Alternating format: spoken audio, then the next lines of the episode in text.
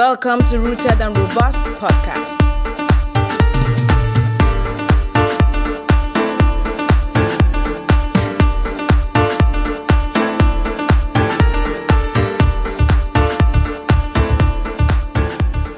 Hello, everyone. Welcome to Rooted and Robust podcast, the show that seeks to inform, educate, and inspire you to cultivate and develop the skills you need to achieve success. Yes, I am back again today with an amazing episode for you, like always. My name is Ozioma Anyoji, and I am not alone on the show today.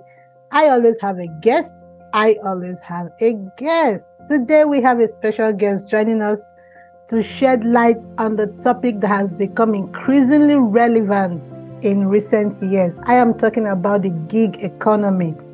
So today I want to look at navigating the gig economy. Now, somebody is probably wondering, what is the gig economy? What is the gig economy? Um, I'm thinking, should I leave that to our guest to answer, or should I do justice to that? Hmm, well, anyway, for anyone wondering, the gig economy is a labor market that is characterized by prevalence of short-term contracts or what we call freelance work, you know, as opposed to the permanent jobs and all of that. So I'm sure you know what gig economy is now. All right. So whether you're a freelancer, independent contractor, or considering taking the leap into the gig work, this is the episode for you. So our guest, this is his field, and with his wealth of experience in finding work and building client base, get ready to gain valuable insights and practical advice on how to thrive in the gig economy. I am excited about this episode. And please, guys, join me and welcome Ajayi Olakunle Olalekan. I should not be doing this. that's fine. That's fine. Thank you so much for joining me on the show today. I'm, I'm happy to be here, Zoma. And this happens to be one of the topics that actually gets me through. This is this is my field. This is my life. Yes. I, I, call it my life because whatever it is that has happened to me in the last two, three years, the gig economy made them happen. Every other thing that that you know that followed mm. started with the gig economy. So this is my life. This is wow. this is where I make a living. This is where I mean this is just everything about me. Oh, why am I super excited? We are about to glean from the master himself. Oh, yes. so, before we get down to business, right? Now, this topic is probably divided into two the navigating the gig economy and building a client base. I mean, there's no how you can make it in the gig economy if you don't build a client base. So, but then before we get down to business, um, just a big intro about you um, you've given us um, an intro by telling us that the gig economy is where you operate. But I know that beyond that, there are other amazing things that you do, and of course, other amazing projects you've worked on. So let's get to meet Ajayi. Let's get to meet you. So my name is Ajayi Olalekan. Studied mass communication, first degree, and at the master's level. I was hoping, and I'm still hoping, someday I'm going to actually, you know, be a lecturer. Mm, wow. So that explains all the academic pursuit and all that. So someday I might, I just will be taking my PhD and then just do a few years in the lecturing, you know, in the lecturing job. Mm-hmm. So, but so far so good. I presently am a business coach and consultant and my niche is actually freelancing or the gig economy. You know, I started out business coaching generally, but ultimately I niched down, narrowed down into teaching people just how to start out as a freelancer because much of my success in business actually emerged from freelancing. Of course, I have other businesses right now aside yeah. from freelancing, but that's like the bedrock of every other thing that mm. sprang up afterwards. So mm. I, I, I sometimes call myself a content creator too, you know, because I do a whole lot of content creation on several other platforms, whether it's textual, I'm on Medium, I have a blog, I write every day, I write every week on my Medium and, uh, of course, on my personal blog on my website. Mm-hmm. I have a YouTube channel. I create video content. I also have a podcast too, so I create audio content too. So if you want to call me a content creator, that still works. That that also works. Yeah. I I have an organization called Imagine Africa. And one of the things we do in the organization is to inspire Africans to leverage on technology and personal development to be whatever it is they want to be. You know, I often tell people that we've come to a place or we have come to a time, you know, in the world where it is difficult. I mean, people do it, but I I say an African has no excuse. You know, even though we yeah. live in the third world, people don't like to say, but we live in the third world based on our development level. Yeah. And a lot of things are just naturally designed to work against us. Mm-hmm. The lack of infrastructures, the poor education, and all of that. But with the internet and technology, on our palm. I mean, almost every young person has a mobile phone, an Android mobile phone, or even the iPhone. Yeah. There is a lot you can do with just your mobile phone. Mm-hmm. I mean, I'm going to start by saying when I started freelancing, I did not get a personal computer, a laptop, until I had spent close to two years as a freelancer. Wow. And I had made nothing less than at least 5 million naira as a freelancer using my mobile device. And in, case you think my mobile device was a very sophisticated one, it was actually a Tecno Pouvoir 4 wow. that I bought around, was it 50,000 or 55,000 in 2020? All right. I used that for close to two years before I finally got a laptop. And that was not because I could not afford the laptop, but I just, I've always been somebody who could get almost anything done on my mobile phone. I do, part, even till today, with the laptop, I sparingly use the laptop. I probably use it maybe three to five percent. Mm. I use my phone to do ninety-five percent of everything I do, whether it's Canva, um, PowerPoint design, whether it is um, PDF design, whether it is graphic design. Everything happens on my mobile device. So the point is, we have come to a time where nobody has an excuse. Yeah. Why you actually can't compete fairly, and I say with the tech, with technology and with the internet, a person in some country in Rwanda, some country in Nigeria can compete fairly with somebody in America to a certain extent, mm-hmm. and you will still be able to leverage on certain opportunities. And freelancing actually exposes, you know, makes that clear to you. The freelancing world is filled with people from across the globe mm. Africans, Europeans, Asians, you know, everybody from all over the world. And there are a lot of Africans doing so well for themselves in the gig economy. Mm-hmm. So this is what I stand for. This is why I campaign about. This is what Emerge Africa is, you know, is about. And I feel like maybe I should just stop here. This is me in summary. I, I have a lot to say, but let's just let's wrap it up with that. This is me in summary. Oh wow. It's good to have you. Thank you for being here. Thank you.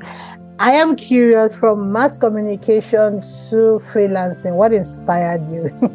I'm just curious. I wanted badly to practice and I you know started practicing. I was in the industry. I worked as a as an on-air personality okay. for a few years. Um, so at some point, it was 2018, I had to sit myself down and ask myself, where is the world going to? Where, where is the world, you know, heading towards and how can I best position myself, yeah. you know, with the trends and be relevant. So for me, I discovered that a lot was happening in the new media space, you know, on social media, on the internet. Of course, a lot was also happening in the traditional broadcasting industry where I was, and I was really enjoying my work as a radio presenter. I had so many accolades from people who actually loved what I what I did or what I do. Yeah. But I, I felt like the world was tilting towards the new media. Even traditional broadcasting was beginning to see the relevance of the new media. For example, TV stations and radio stations now leverage on Twitter, leverage on WhatsApp to communicate with their hmm. audience, you know, to for question asking and all that. Even TV stations have YouTube channels now where yeah. they put short clips of their programs. Have Facebook accounts where they put short clips of their programs. You know, so there's like a convergence of all the media forms together, you know, in our present day. But I just thought, if the world is, if a lot is happening in the new media, if, if I, I felt like I was going to be much more relevant in the new media space than to stay in the traditional broadcasting industry. So I decided that I was going to pivot. I was going to switch, you know, from the traditional media to the new media completely. I wasn't ready to combine it, so I wow. just wanted to switch. you went all out. So I went all out. So in 2020 and 2019, I began to learn digital marketing. I took a course. I started with the foundation. I can't remember what it is now. It's a Google certificate program. Mm-hmm. I started with that, and after getting the foundation, of course, digital marketing is broad. It's very broad. Yeah. So I decided that I was going to pick one of the subsections, and for me, it was actually content marketing because I write. One of the things I love to do is to also talk. So basically, I had the foundation for somebody who I have the the, the giftings for somebody who can actually, you know, grow in content marketing. So for me, I just went straight into content development. So from 2019 up until now, it's just been me trying to develop myself, trying to grow in the new media space, you know, trying to hone my own corner and build authority and expertise in this aspect of digital marketing. Mm. So that's the genesis. that's where it all started.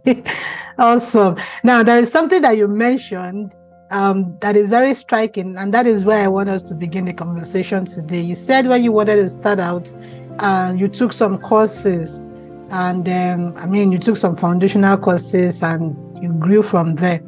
Now, for someone who is just starting out, what would be your advice, or what are some of the first things someone starting out in, in the gig economy, in the freelancing um, world? What would be some of the advice you would say to this person? Start from here, do this first, and and all of that. All right. Uh, you know, I still had this discussion with someone yesterday who said she was interested in social media management. So basically, if you ask me to summarize into three steps what it takes to succeed in the gig economy or in the freelancing space, I'm going to say these three.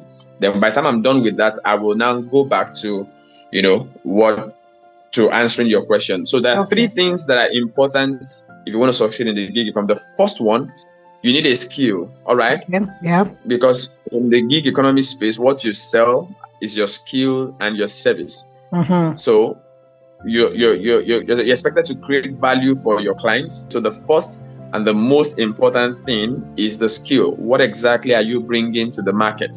Yeah. That's the first one. Mm-hmm. The second thing you will need is a solid portfolio. Mm-hmm. All right? Mm-hmm. Because in the gig economy, clients, your clients and customers are, you know, scattered abroad. I mean, your client is actually in the United States of America. Yeah. They have never met with you in person before. So their first encounter with you, you know, to judge whether you can do what you claim you know how to do is going to be your portfolio. Yeah. So the first thing a client will ask you when you reach out to them and say, Oh, I can do XYZ for you is send me your portfolio link. They want to go check your work and see if you are the right person for mm-hmm. what they actually need. Yeah. So the you need a portfolio. Then the third one will now be a platform vis-a-vis marketing. I mean, side by side, you know. Mm-hmm. So the next thing is to actually now that you have a skill, now that you have a portfolio, you need to connect with the clients that will use your service and pay you for it. Yeah. Okay, so that's where marketing comes in. And of course, that's where platforms come in, you know, platforms like Upwork, LinkedIn, and the likes. Yeah. So the very first place to start, if you want to leverage, is to ask yourself, what skill set do you have? What skills mm-hmm. do you have? What experience do you have that the world has a need of? You know, you this will actually take some research to see, okay, what can I do? Can I write? Can I design graphics? Mm-hmm. Can I design websites? What exactly can I do? Can I do copywriting or translation? So find out what skill you currently possess that the world is in need of, that there is a demand for. Yeah. So the chances are that you may find out that you do not have because you know in my academy, one of the things we do with the students is that we show them there are two criteria that I tell people to actually look out for when you want to pick a skill to sell. The first one is high paying skills. Mm-hmm. So there are skills that would pay you less, and there are skills that will pay you more. For example, I wrote a post on Facebook recently where I was talking about a carpenter that worked for me for close to an hour.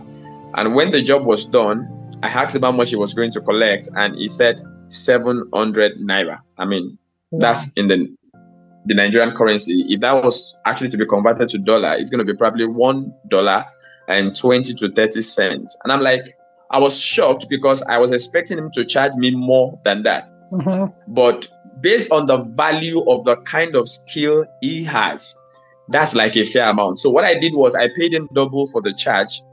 But even at even paying him double, that's going to be say around three dollars, yeah. one thousand five hundred.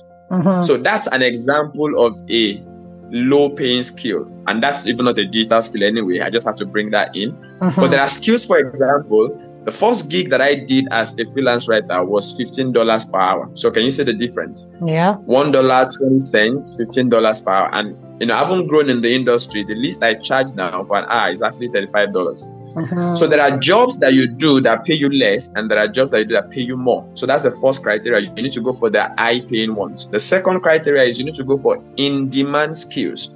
Because what is the essence if you have a skill that nobody needs? Yeah.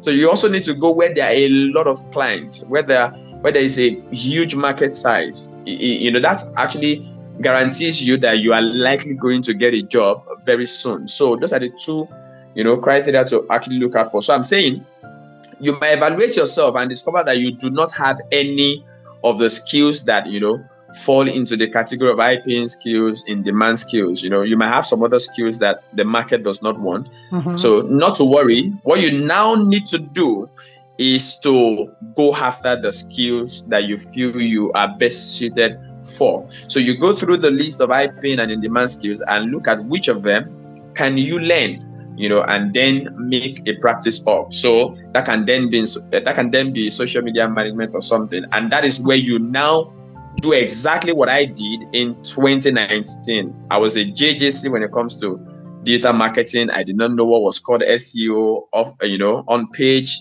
SEO, on site SEO, offsite SEO, whatever it is. I didn't know jack about all of those mm-hmm. things. So and I wanted to go into the space. So I began by taking as a matter of fact, I didn't have money. Just advise people want to learn skills. Start with the free courses. They will give you some foundational knowledge of the you know industry three things, just a just a recap. Three things that are very important when you want to, you know, succeed in the gig economy. The first one is skill. Second one, yeah. portfolio. The third one, platforms. You know, where you can actually market and connect with clients. You know, the first thing to do is to actually identify the skill that you want to sell in the gig economy. And if you do not have any skill, the next thing to do is to learn a skill. And you know, wow. over one month, two months, or thereabouts, you you may not have become perfect. Of course, there's even nothing like perfection. You always yeah, need to grow, but at least you have some grasp of the skill and you might be able to deliver some service at that point, you know, maybe after one month or two months, and then you can build up on that and, you know, improve your expertise over the years. Mm. Does Very that answer good. the question? It does perfectly. In fact, you went over and beyond in answering it. then, right. Now, something very striking um, from not striking though, but something that I really want you to touch on is in having a skill. Now, some people will say, okay, but then I have this skill and I have that skill. So I want you to talk on um, the point of niching or specialization when it comes to the gig economy. Because some may say, okay, I have different skills. So do I go all out with all of my skills or how do I do it? Since it's having a skill, you know, building solid portfolios and all of that. What of me that has maybe three high paying skills or maybe one or two? What is the place of niching or specialization when it comes to the gig economy? All right. You know, that's that's um that's quite debatable, you know, different schools of thought, yeah. you know, have different opinion about it. But if you ask me from my experience, okay, when I wanted to start out as a freelancer, I even now the crazy part is I go for new and complementary skills almost all the time. So, you know, for example, this year I've taken a certificate course in technical writing because I never used to do technical writing. I just wanted to, you know, explore. And I'm also currently on the cybersecurity program, you know, with Cisco. You know, so when I wanted to start out, what the first thing I did was I listed all the skills that I had, and I had close to 10 high paying skills. You know, even till now. I mean, public speaking is actually a high paying skill. True. Writing is a high paying skill. True. I could actually, I had a certificate in management consulting. You know, I had several kinds of skill all stacked up. One of the things we do with our students also is we tell them to list all the skills they have and then rate themselves from one to 10, which of the skills they are, you know, very good at, mm-hmm. with 10 being the highest. So the top three, then we then ask you to pick one out of the three. I belong to the school of thought that actually subscribe to it is better to be a specialist at one thing mm-hmm. than to be a generalist at everything. Mm-hmm. All right. And we also adv- I also advise that when you are starting out, it's actually better to niche down, face one thing, you know, develop expertise and build authority on it. Then when you start growing, you can then decide to do two, three, four things, you know. Hmm. And also, when you're starting out, it's also advised, you know, I mean, niching down does not mean you are still not good at every other thing. It does not yeah. also mean that you cannot do a lot of other things, you know, side by side. But when it comes to branding, for example, when it comes to positioning yourself on the internet space, say on LinkedIn, for example, it's actually makes more sense when you identify yourself as one thing, not as you know two, three, or four things. It becomes very difficult for you to communicate the value that you can offer, except if the two or three things are complementary skills mm-hmm. that works for example if you're a web designer and a graphic designer i mean you can combine the two together yeah. they work together mm-hmm. i mean but let, let's say you are a what example can we use now of two skills that are you know in different worlds. I mean i'm just simply saying if i thought you're going to push yourself for two three skills make sure they are complementary. But if the skills are not complementary then do your best to actually stick with one. Then over the years you can actually branch out into several others. So i'm going to ask you Let's say a random person has an eye problem and mm-hmm. wants to see a doctor. So there is a doctor who is a generalist doctor, can attend to eyes, you know, and every several other things based on experience, which is not impossible. Yeah. And there's also a doctor who is an optometrist who actually is a specialist when it comes to the eye. Who would you approach? I will approach the specialist doctor. I will do same. That's just me. I will so that's the point. Yeah. So I will approach the specialist doctor rather than go to a generalist. In most cases, you would also know that if you go to some generalist hospitals and then you complain of a particular ailment, oftentimes some of the doctors will refer you to a specialist. Yeah. All right. So when it comes to Upwork, for example, some of these platforms also do not allow you to actually say you're doing three or four things. Mm. Upwork, for example, if you really want to you know, grow an Upwork, you must niche down. You need to niche down. Mm. You need to hmm. identify. As a matter of fact, when you're registering an Upwork account, there is the big, the, the wide category, then there is the subcategory. You know, so they expect you to niche down and narrow down to the tiniest idea, and it actually makes a lot of sense. You know, when you become a specialist in a thing, that when you actually just want to be a generalist at. You know, the fear is often that um, am I going to have enough clients? Will I make enough money? Or sometimes yeah. it's just the fact that you're just passionate about all the skills and you feel like, no, I don't want the skill to be relegated to the background. Mm-hmm. well and well, evaluate yourself. Which of the skills are you so good at? Is the skill in demand? I always advise start with one skill. So when I started my business in 2020, very interesting. I registered my business with the CAC as um, a business support service, and we're rendering six services hmm. graphics design, web design, content development, um, email marketing, social media management, and social media advertising. Because I actually had all the skills. I can run hmm. Facebook. I don't. I don't pay anybody to run Facebook ad. I run them myself. Email marketing, automation. I am good at it. So I began to render all the services. But ultimately, so this is me actually saying something contrary to what I am say, I'm saying now. Yeah. I advise you start as a specialist, niche down, but I started as a generalist and then niche down one year into the business. And why did I niche down? I niche down because when we started rendering six services, I discovered that much of the clientele was actually, you know, coming from content development. So ultimately, mm. why don't I you trade away all the other skills yeah. and I focused on content development. Mm-hmm. You know, so and I have actually built myself around that over the years. So basically, but if you ask me, I mean, from where I stand now, four four years after I began in the freelancing industry, I'll tell you to niche down. Hmm. Hmm. Wow. Okay. One question that is always on the lips of everyone in this space is how do I get, how do I attract clients?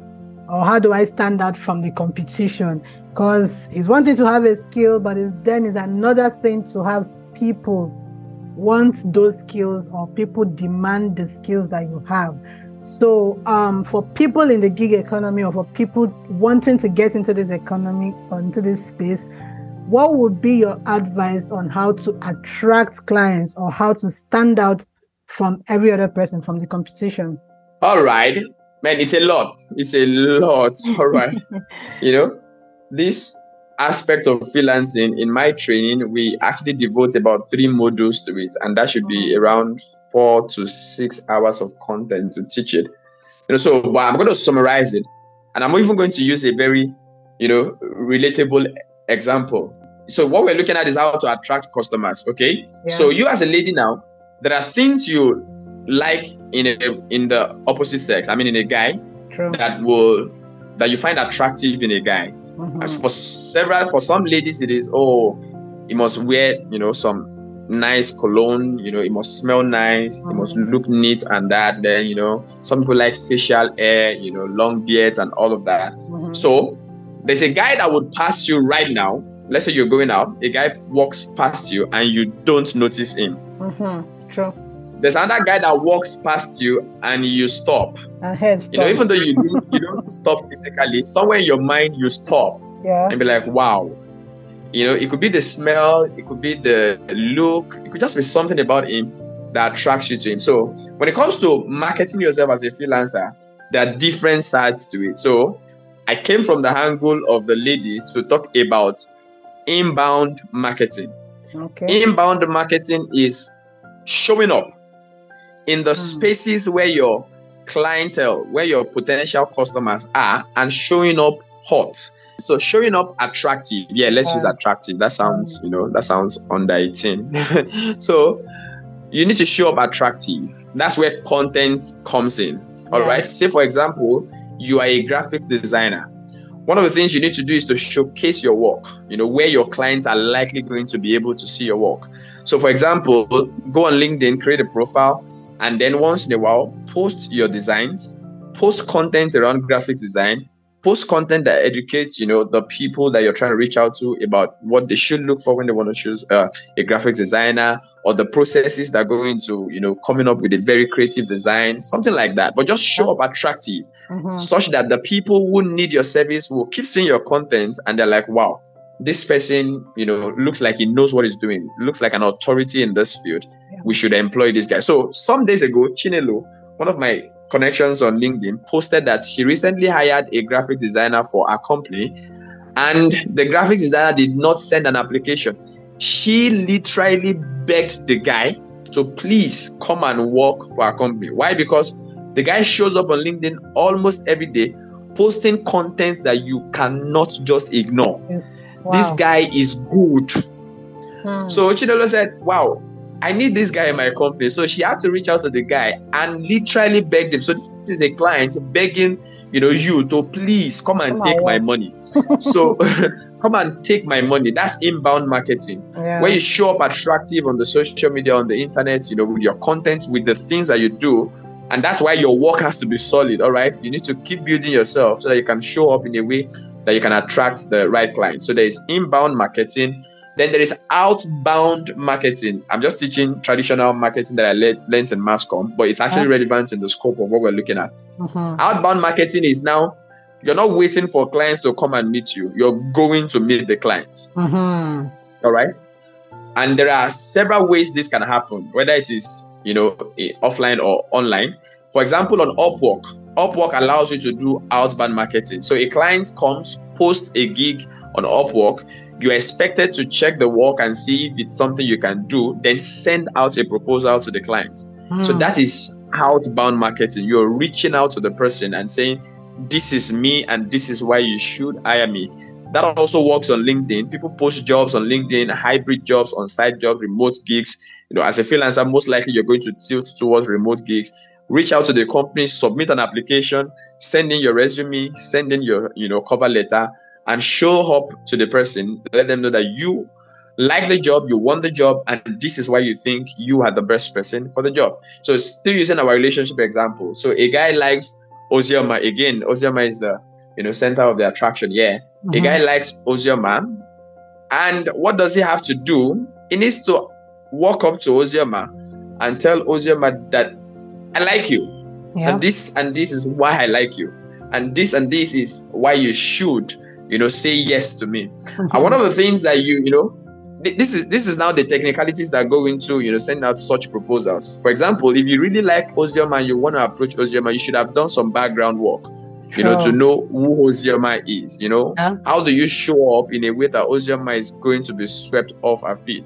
or else you're gonna show up and Ozioma is just gonna be like, "Who are you? I better come on, get out." Yeah. there are guys that walk up to ladies and you don't just let them talk for two minutes and you be like, "See, stop wasting your time." but there are some other guys that walk up to ladies and you just give them audience, you know, yeah. and then you explain numbers, and then you want to talk to them again, and then you want to talk to them again, and the rest mm-hmm. is history, you know. So, yeah. so those are the technicalities or, or, the intricacies that come into you know you know outreaches you need to you know do your homework send a very solid cover letter send a very you know send a resume that's tailored to the job so that the clients can really know that you are ready for the job that's two the third one will be you can also get clients through networking all right so the first client that I got was actually somebody within my network. So when I said networking, I mean you could actually get somebody to work for within your network. You could also come from networking with other freelancers in your space. Yeah. So when my business grew to a certain point, I began to get so much jobs. Of course, I started out as a company. So I began to get so much jobs that I began to hire freelancers. Mm. And I tell you, some of the people that worked for me in those days were people already in my network, people that I knew the quality of their work already. Because I could not, the quality that I would deliver to the clients, I could not hire somebody who would deliver less nice. because it would bounce back on the company. So I went out for the people in my network already whom I knew the quality of what they could give, you know, and so that's where networking comes in. These guys were just hanging around me. We just had a relationship, you know, and because they were in my network, you know, it just gave them, you know, the opportunity to be the first partakers of. So network with people in your space, I mean, in your niche, because sometimes these people might have too many jobs on their hand and yeah.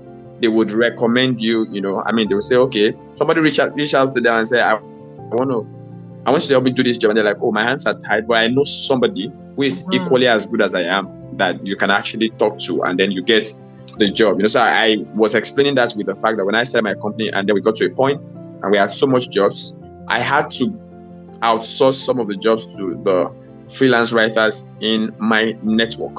All right, people that I already knew, I knew the standard of the work they would deliver.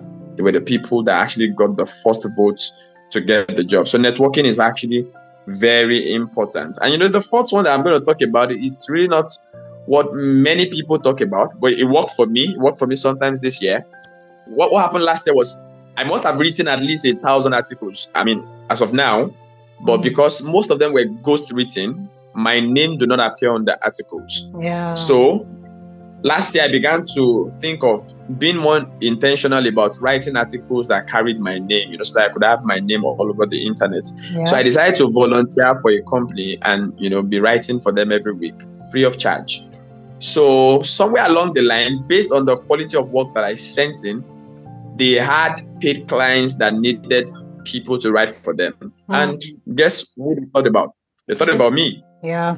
All right. So I got to write a couple articles for them and I got paid for it. All right. So sometimes volunteering can actually open up opportunities to, you know, you know, for you. It worked for me. I, know it must have worked for so, several other people too. Yeah. But it's something that you can actually think of. But let me now rearrange. Let me rearrange the order.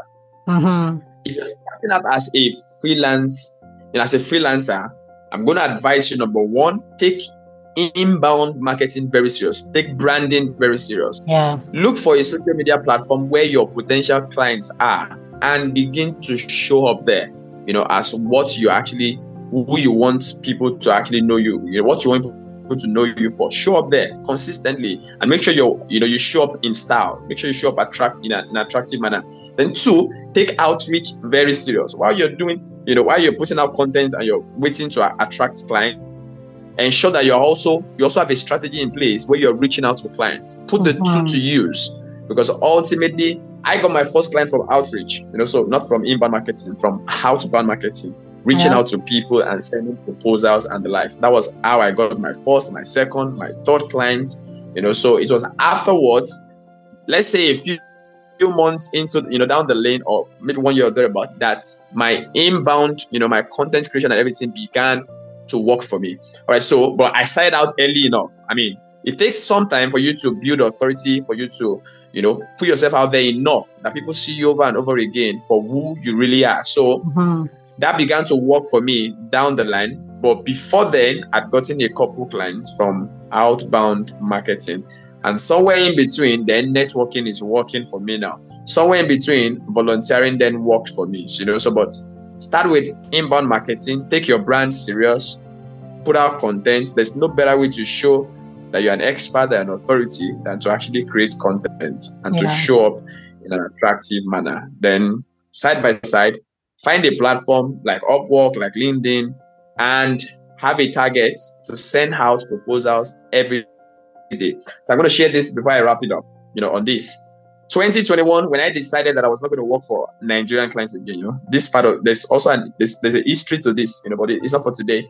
So okay. after some clients you know, made me see Shege in 2020. Shege, yeah. Shege is Nigerian word for word. Now do I translate Shege to English? Oh, so, after they showed me Shege, so I decided in 2021 that I was never going to work for a Nigerian or an African client So I decided I wanted to break into the American market. Mm-hmm. And what did I do? Outreach. So everything I must have said on this program, there are things that I practice. So for outreach, I decided I was going to send at least three proposals out every day. Hmm. So I programmed my day in such a way that I set alarm, of course, because there's a time zone difference. So because I'm in Nigeria, I want to break into the American market. Some of the you know places in America, five hours difference, some six, but at most say eight. You know, depend, depending on the time zone. Mm-hmm. So you know, mm-hmm. but basically five hours is just fine. So I program my alarm for 2 p.m. I don't send out proposals until 2 p.m. downwards in Nigerian time because by then it should be probably 9 a.m. or 10 a.m. or 8 a.m. or thereabouts in America. So that mm. whoever is going to is in charge of the you know recruitment process will see my application just as it is coming in.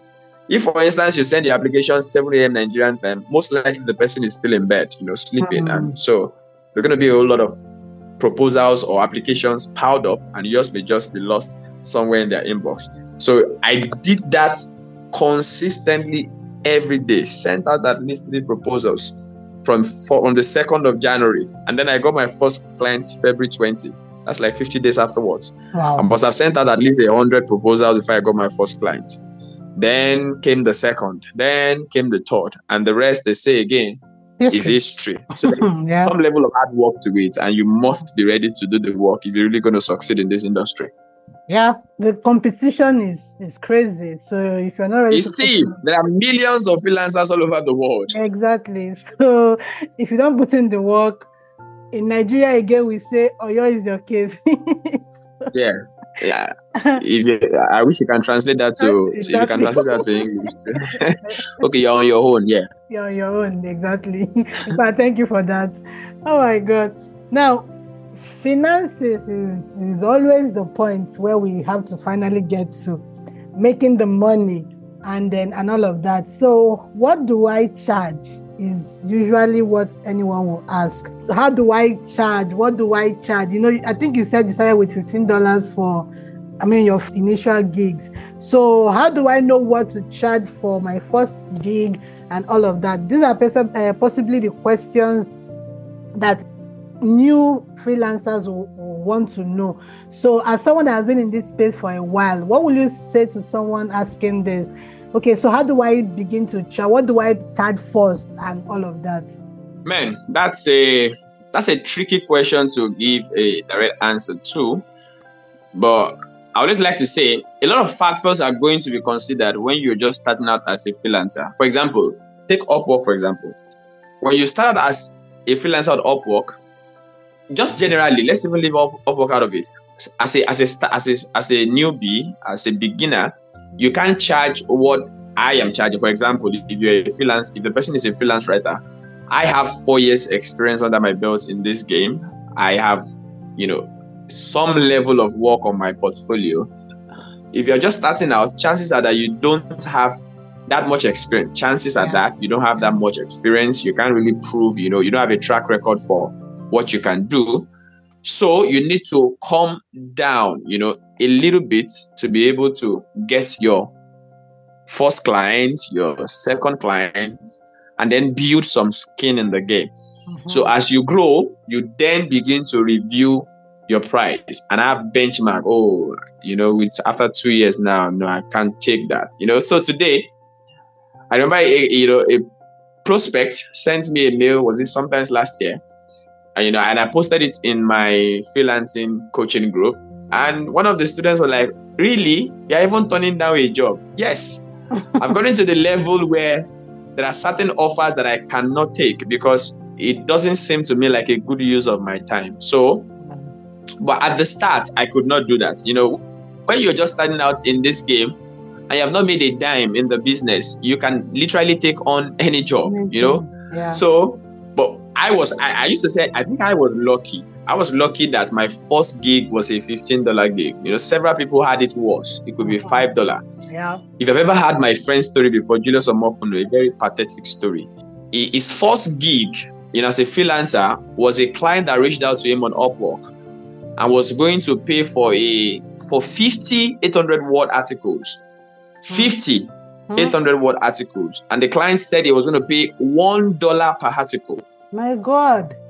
One dollar for a for 800 word article. But because he was just starting out, it felt like, well, let's do it. Let's just do it and put in all the energy. So he was going to write 800 words in 50 places wow. and he was going to collect $50.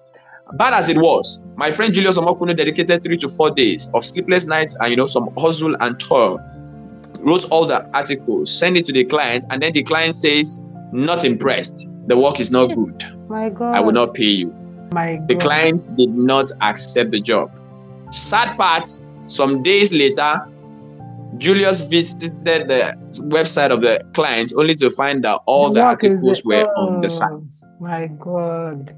All right. So some people have it worse than I had. You know, I mean, I got my first gig in this space, $15 per hour, four hours, mm-hmm. and I got my $60. Some people get to do two dollars per hour, five dollars per hour. But I'm just saying, when you're starting out, you can't charge you can't charge premium. Yeah. A beginner, so you need to charge some prices that makes you that makes you be able to compete with people like me. For example, mm-hmm. a client comes on Upwork, I am charging $35 per hour, and you come and tell the client I can do exactly the same thing for $10. The client's like, whoa. So if the client is convinced, or let's say sometimes they just say, okay, let me just give it a try. I mean, $10 is not too much to lose. Mm-hmm. So sometimes the chance that you can get the job while the client can pass me over. Pass me over because it just looks like something that is, you know, a no-brainer. I mean, so yeah. you may need to charge less. Then as you grow, you're going to begin to review your price. So you need to do your research, know what is the standard price, you know, in the industry. Then look at somewhere where you can actually pitch your own tent. Mm-hmm. That would not, you will not be shooting yourself too much in the leg, and at the same time you will also not be asking for too much for a beginner because it will scare away. I mean, why if I charge $35 and you're just starting out and I charge $35 too, why will a client give you a job? It's not yeah. possible. They will give True. you a job based on my experience and what I can deliver. True. So, you know, one of the things you can use to attract them as a beginner is the lower price, you know. So mm. as you then build your portfolio, you can say, Oh, I spent six months in this game. I have like 10, 20 jobs in my portfolio. I can never charge five dollars again. Then you raise your price, raise it to mm. ten. Then from ten, raise it to fifteen. Then fifteen to twenty. You keep growing and keep growing. Hmm. Keep growing and keep making the money. I don't want to let you go. if you don't want to let me go, then you should actually begin to pay for this session.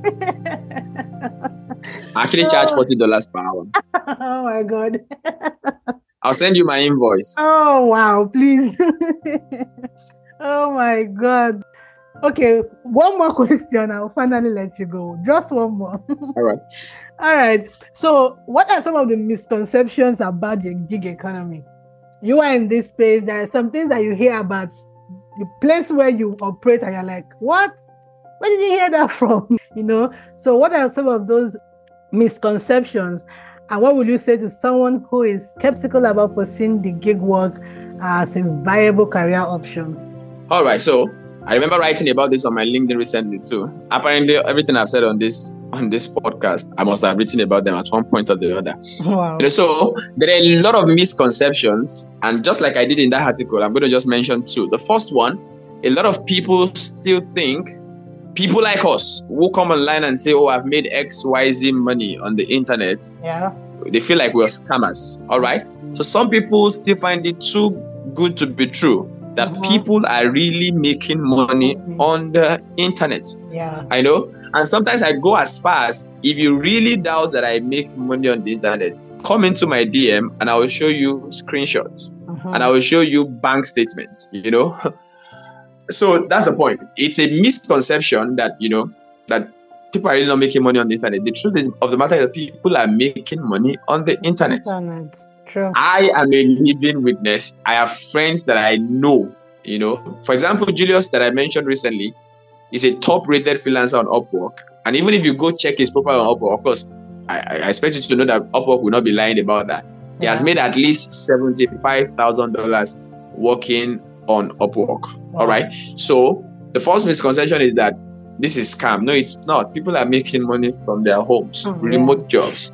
Mhm. I quit my job in 2019 and up until 2023, four years later, I've never been in an office working a nine to five. All right. So people are making money.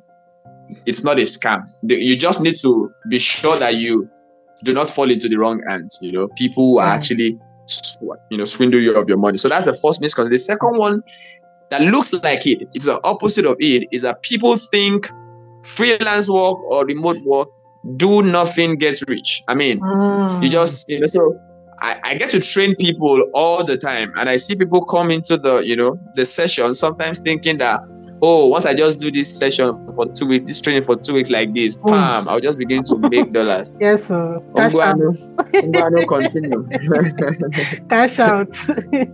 oh there is no such thing as get rich do nothing it's actually Yeah. scam you know anything that sounds like that it's not just that it is too good to be true. It's absolutely not true. There is no such thing.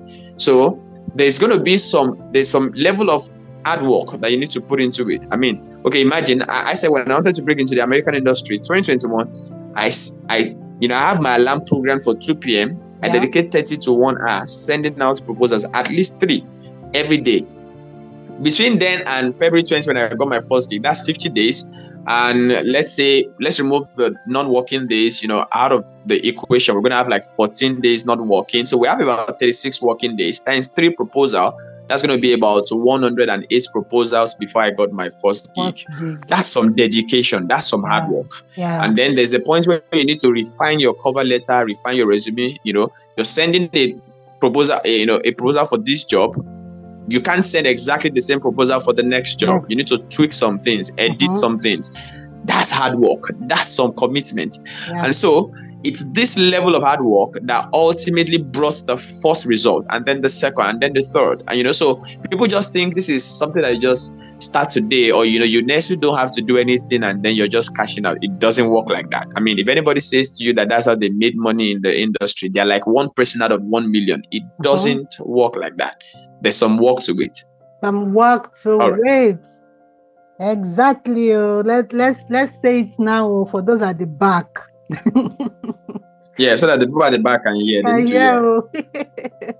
oh my god, this has been amazing.